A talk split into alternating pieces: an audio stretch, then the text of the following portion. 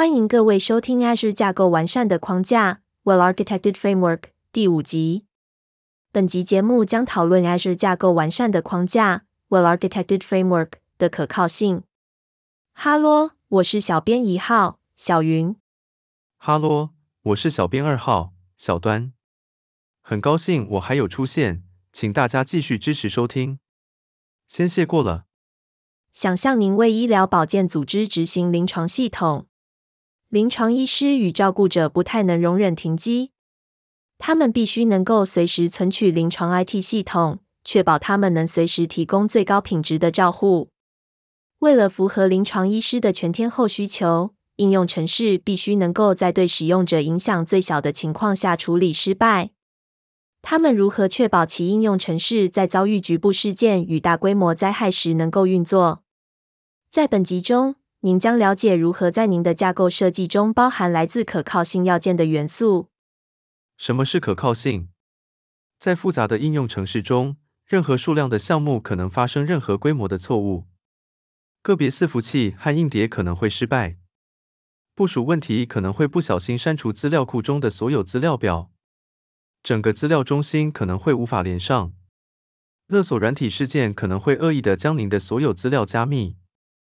重要的是，您的应用程式必须维持可靠性，并可同时处理局部与广泛的影响事件。针对可靠性进行设计，包括在小规模事件与暂时性情况，例如部分网络中断下持续运作。您可以透过将高可用性整合到应用程式的每个元件中，并消除单一失败点，以确保应用程式可以处理局部失败。此类设计也可以将基础结构维护的影响降到最低。高可用性设计的目标通常是要快速且自动排除事件的影响，并确保系统能够继续处理要求，而且几乎不会造成影响。针对可靠性进行设计，包括也着重于从资料遗失与较大规模的灾害中复原。从这些类型的事件复原通常牵涉到主动介入，但自动复原步骤可缩短复原所需的时间。这些类型的事件可能会导致一定程度的停机或永久遗失资料。灾害复原既要仔细规划，又要能够执行。在架构设计中纳入高可用性和复原能力，可让您的企业免于遭受由停机和资料遗失所导致的财务损失。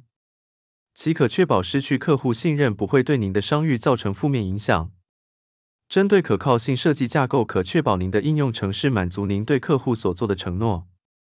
这包括确保您的系统可供终端使用者使用。并可从任何失败中复原。建置高可用性架构，针对可用性，找出您所认可的服务等级协定 （SLA），检查您的 SLA 相关应用程式的潜在高可用性功能，并找出您有适当涵盖范围的地方以及您需要改进的地方。目的是要对架构元件新增备援，如此您就比较不可能遇到中断情形。高可用性设计元件的范例包括从集处理与负载平衡。一、从集处理会以一组协调的 VM 取代单一 VM。有一部 VM 失败或无法连上时，服务即可容错移转到另一部可处理要求的 VM。二、负载平衡会将要求分散到服务的许多执行个体，侦测失败的执行个体，以及避免将要求路由传送到这些失败的执行个体。建置可从失败中复原的架构。针对复原能力，您应该执行分析，以检查可能的资料遗失与重大停机案例。您的分析应该包含复原策略的探索以及每个策略的成本及效益取舍。此练习可让您对贵组织的优先顺序有重要的见解，并协助厘清您应用城市的角色。结果应包含应用城市的：一、复原点目标。RPO 可接受的资料遗失持续时间上限。RPO 是以时间单位来测量，而不是时间量。例如，三十分钟的资料、四小时的资料，以此类推。RPO 牵涉到的是资料遗失，而不是资料窃取的线索和复原。二、复原时间目标。RTO 可接受的停机持续时间上限。您可以在规格中定义停机。例如，如果发生灾害时可接受的停机持续时间是八小时，则您的 RTO 就是八小时。定义 RPO 和 RTO 后，您可以在架构中设计备份，还原、复写和复原功能，以符合这些目标。每个云端提供者都会提供一套服务和功能，可供您改善应用程式的可用性和复原能力。